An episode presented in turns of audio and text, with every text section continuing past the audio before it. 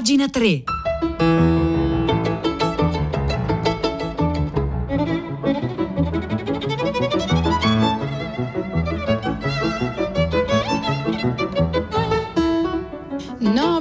E 50 secondi di mercoledì 10 novembre. Buongiorno da Marzia Coronati, Alessandro Cesolini alla parte tecnica, Piero Pugliese e Francesco Neri dall'altra parte del vetro. Ben trovati a pagina 3 la cultura nei giornali, nelle riviste e nel web.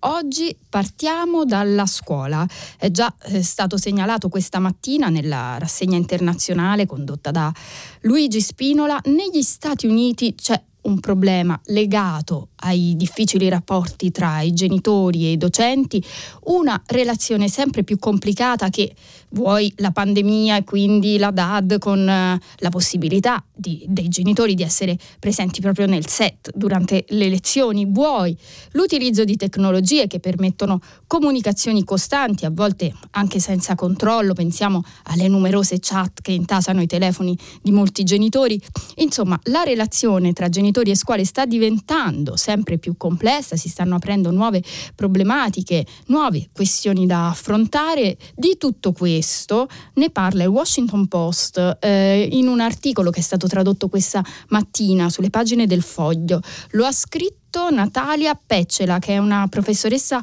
associata di storia della New School. In questo articolo, come vedremo, si parla di come la scuola sia cambiata in questi ultimi due anni di pandemia della direzione che sta prendendo oggi il sistema scolastico, ma non solo, l'analisi di Peccela punta i riflettori su un aspetto rilevante, cioè sul peso politico che i cosiddetti diritti dei genitori nelle scelte eh, degli elettori eh, americani sono in pratica eh, strumentalizzati, ehm, cavalcati dai repubblicani, ignorati dai democratici, in ogni caso strumentalizzati per scopi che vanno oltre l'obiettivo di migliorare il sistema scolastico. In realtà, ricorda la professoressa, quello di cavalcare il contrasto genitori-sistema scolastico è una vecchia strategia politica, vecchia quasi quanto il sistema moderno scolastico, ma andiamo a leggere le riflessioni della Peccela sulle pagine del foglio e parte appunto con un'analisi storica all'inizio degli anni 40 la super patriottica American Legion avvertì i genitori degli obiettivi sinistri di una serie di libri di testo molto utilizzata che si concentrava sui problemi sociali per fare il lavaggio del cervello ai bambini in modo che diventassero dei comunisti vendicativi.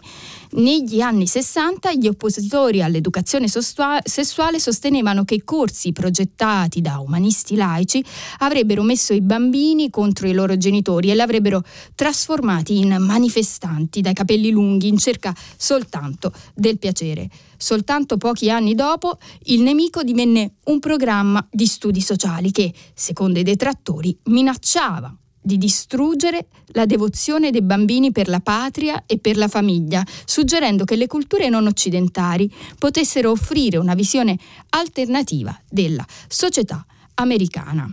Ma e continua questa professoressa di storia che ha scritto l'articolo per il Washington Post, vi ricordo, ma stamattina è stato tradotto sulle pagine del foglio, eh, Natalia Pezzela, ma continua, ma mentre è importante denunciare il razzismo, il sessismo, l'omofobia che guidano questo tipo di panico morale, è altrettanto importante capire perché hanno preso piede.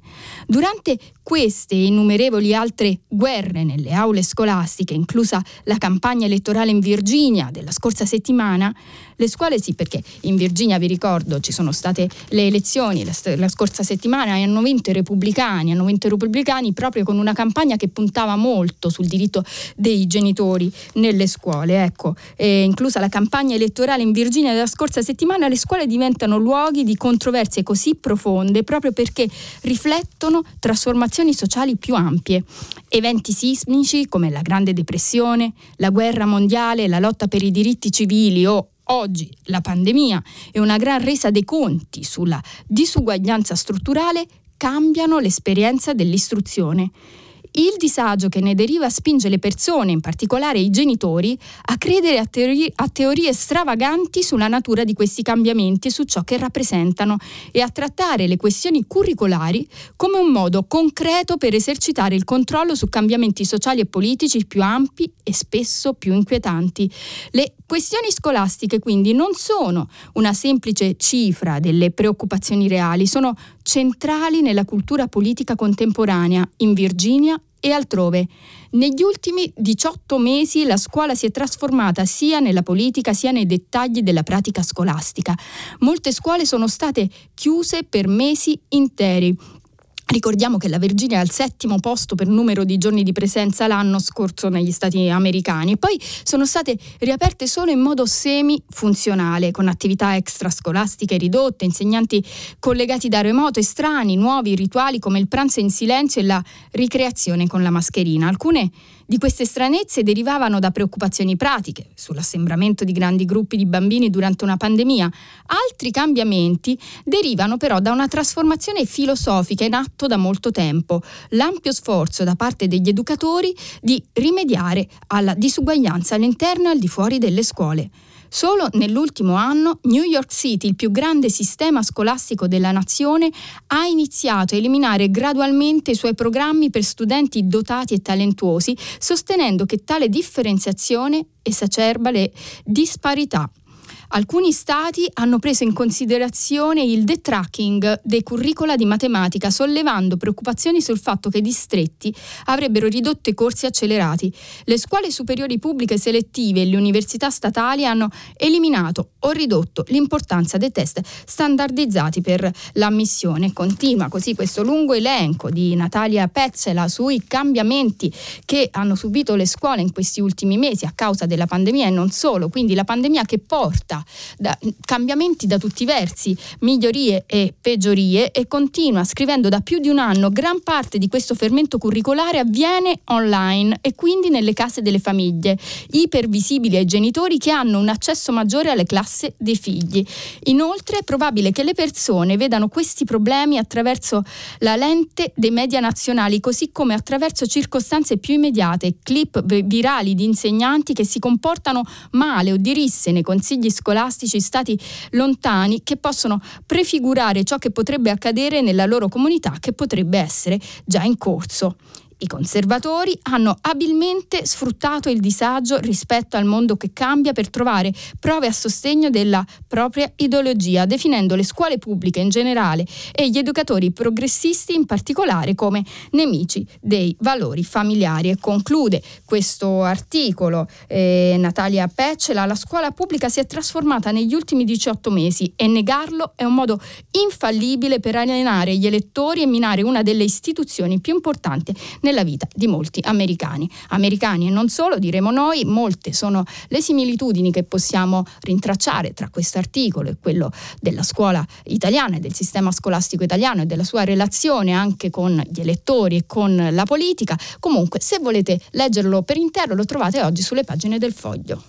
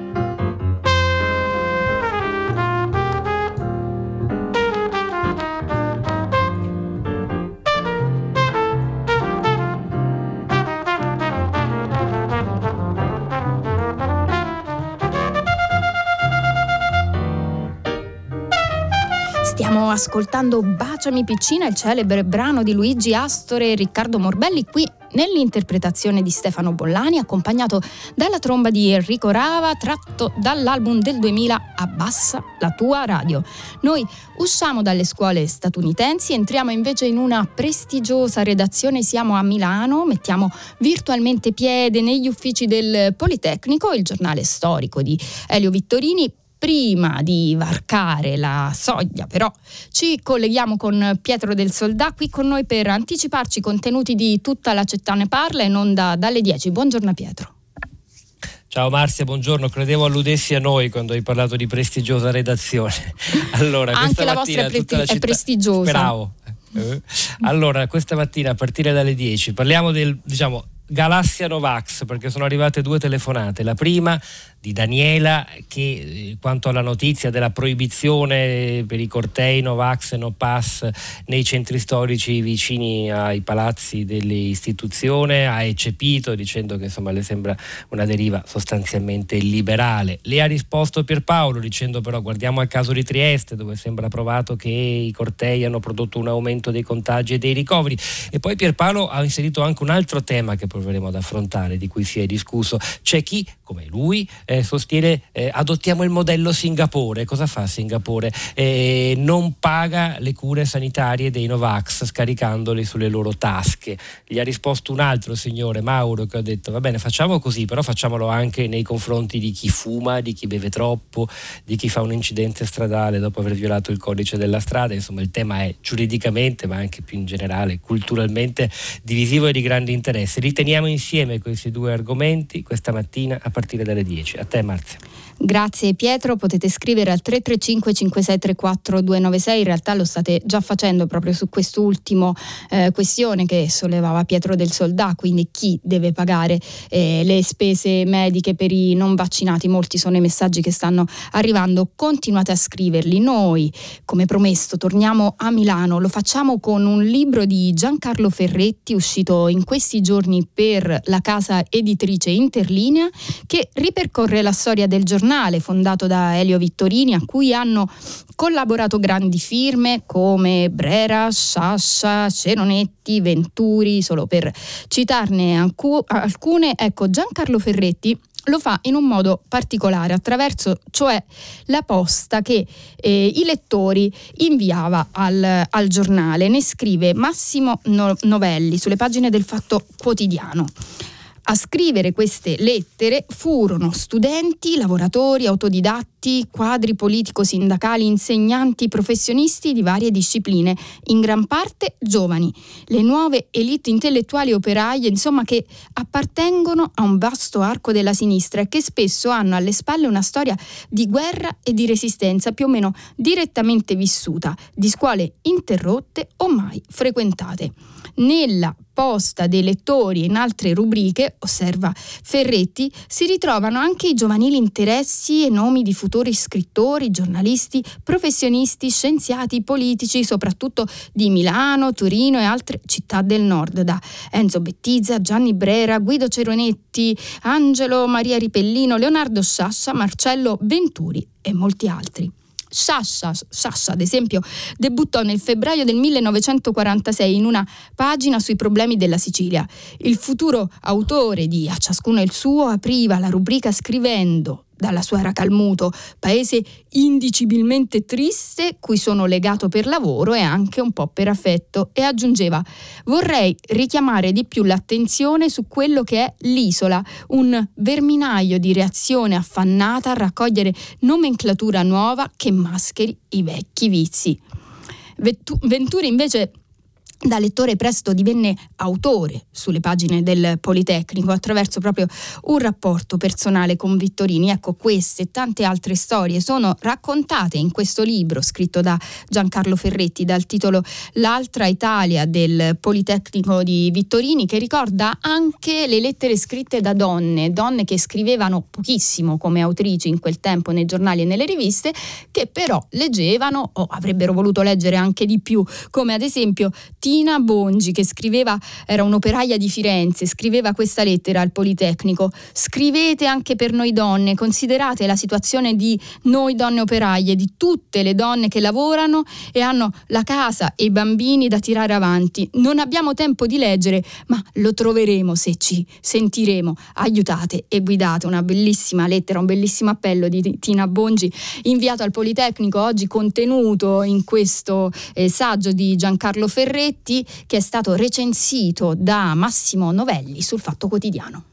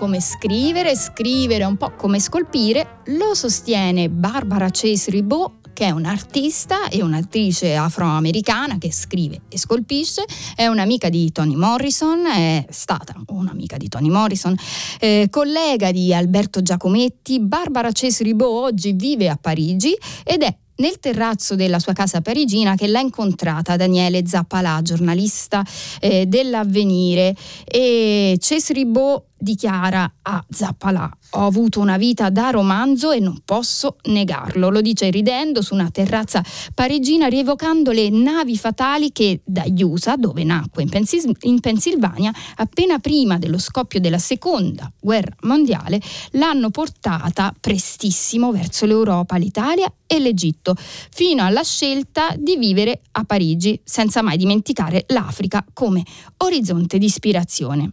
Fra i progetti attualmente in preparazione anche un'importante retrospettiva itinerante negli USA. Daniele Zappalà chiede all'artista fin dagli anni 70 a credere lei come potessa fu Toni Morrison, futuro Nobel, Nobel, scomparsa nel 2019, una figura monumentale quasi a metà strada fra scrittura e scultura. Sì, risponde lei, era un monumento ed era monumentale. Ci amavamo e litigavamo come madre e figlia. Un anno venne d'estate con eh, i suoi due figli nel mio atelier di scultura da allora, nella campagna francese, dove anch'io avevo i miei due figli. Un'estate intera di conversazioni senza fine, passeggiate e scrittura. Un'estate sublime, magica, su cui ho scritto due poemi diversi anni dopo. Questa ambivalenza fra scultura e scrittura, è vero, segna la mia vita. Quante volte mi hanno consigliato di scegliere, ma ho sempre avvertito una convergenza estrema fra le due, pur cercando di separarle nella pratica quotidiana c'è una narrativa intrinseca nel semplice gesto di scrivere, come in quello di scolpire o modellare. Ecco, allora eh, Zappala le chiede qualcosa sugli scultori del Novecento, eh, negli scultori novecenteschi resta una certa vocazione all'eternità. E risponde Chase Ribot, certamente in alcuni, come nel caso di Alberto Giacometti. Per questo ho accettato con gioia di vedere le mie sculture in dialogo con le sue, le sue donne in piedi di Venezia accanto alle mie stele, come me aveva un debole per la scultura egizia, ma quello che lo interessava era lo spazio vuoto attorno. Dunque, l'opposto rispetto a me. E continua a ricordare in questa intervista l'artista Alberto Giacometti e così ne parla eh, ehm, pa, eh, Barbara Chase Ribot. Mi fu presentato dal fotografo Enrique Cartier-Bresson e ricordo l'aspetto spoglio dell'atelier di Giacometti. In fondo a un vicolo cieco a Montparnasse, un posto mai chiuso a chiave, il più miserevole che avessi mai visto in vita mia tutto era bianco in quella tana senza finestre. Ricordo soprattutto il suo modo d'apparire all'improvviso, come una presenza dal nulla, dondolando con i capelli scompigliati, le sigarette e il fumo.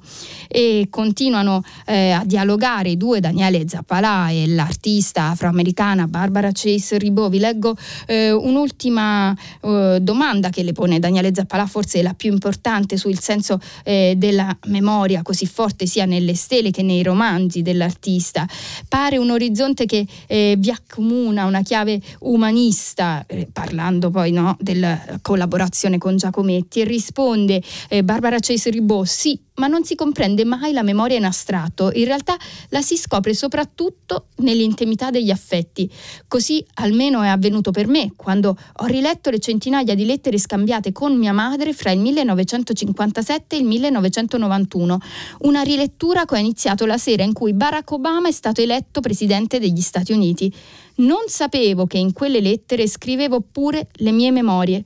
Adesso che lei non c'è più, mi pare ancora più un'avventura incredibile. Ho pienamente capito che esiste una memoria che prorompe fuori dal corso di una vita. La pubblicazione di quelle lettere si avvicina e sarà probabilmente il mio ultimo libro. Lo stesso discorso vale per le vicende storiche a cui ho dedicato tanta parte del mio lavoro, come la lotta contro la schiavitù e per i diritti civili degli afroamericani o l'emancipazione delle donne che ho trattato rievocando figure rimaste a lungo invisibili. Ecco, Barbara Chase Ribot è stata intervistata da Daniele Zappalà, l'articolo è accompagnato da una fotografia in bianco e nero eh, in cui Ribot è ritratta tra le sculture sue e quelle di Giacometti e lo trovate sulle pagine di Avvenire.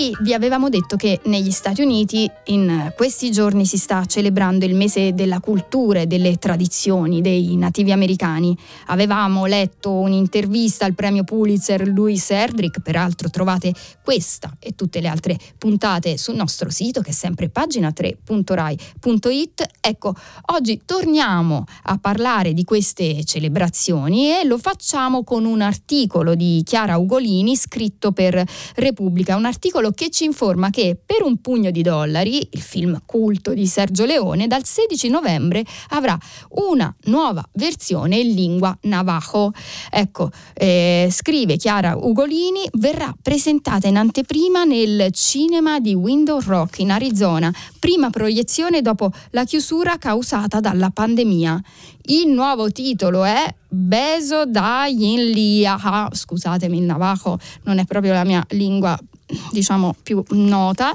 Eh, l'iniziativa è promossa da Manuelito Well, direttore del Navajo eh, Museo, che ha realizzato questo doppiaggio come omaggio al padre, allo zio e ad altri anziani nativi americani della sua comunità appassionata di western sentivamo di avere bisogno di un film che parlasse alla generazione dei nostri vecchi, ha spiegato Weller. Abbiamo scelto un western per via delle numerose richieste da parte degli anziani.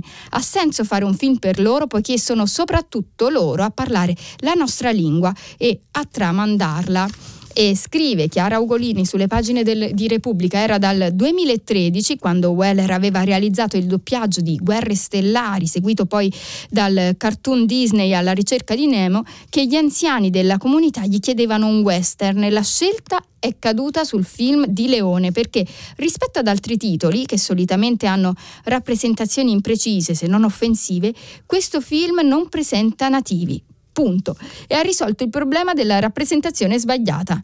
Niente cowboy buoni e indiani cattivi, non appartiene alla categoria buoni e cattivi, neanche l'uomo senza nome con la sua maschera imperturbabile, pistolero solitario, interpretato da Clint Eastwood che Leone renderà protagonista anche degli altri due film della trilogia, trasformandolo in una star. Ecco, questa è una parte, solo l'incipit dell'articolo di Chiara Ugolini che ci parla del capolavoro di Leone, oggi arrivato anche in lingua navajo.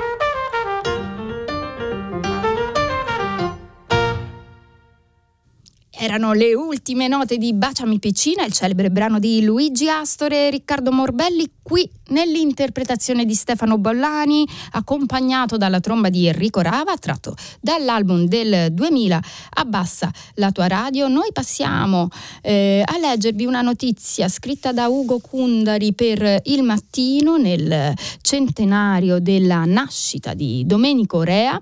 In questa occasione la figlia dello scrittore napoletano Lucia ha donato alla Biblioteca Nazionale di Napoli il block notice con tutti gli appunti e le recensioni che eh, Domenico Rea aveva scritto proprio per il giornale Il Mattino. Scrive Ugo Kundari, correggeva con la penna rossa, qualche volta cancellava con il pennarello nero le bozze scritte a mano prima di ribatterle a macchina o in qualche caso dettarle al dimafonista. Era maniacale nella ricerca della parola giusta. A margine dei suoi appunti, ma anche a fine pagina, sono presenti delle riflessioni degli ulteriori spunti, dei brevi approfondimenti e delle annotazioni stenografiche. Da giovane Rea aveva seguito un corso di stenografia e avrebbe utilizzato questo sistema di scrittura veloce a integrazione dei pezzi per tutta la vita.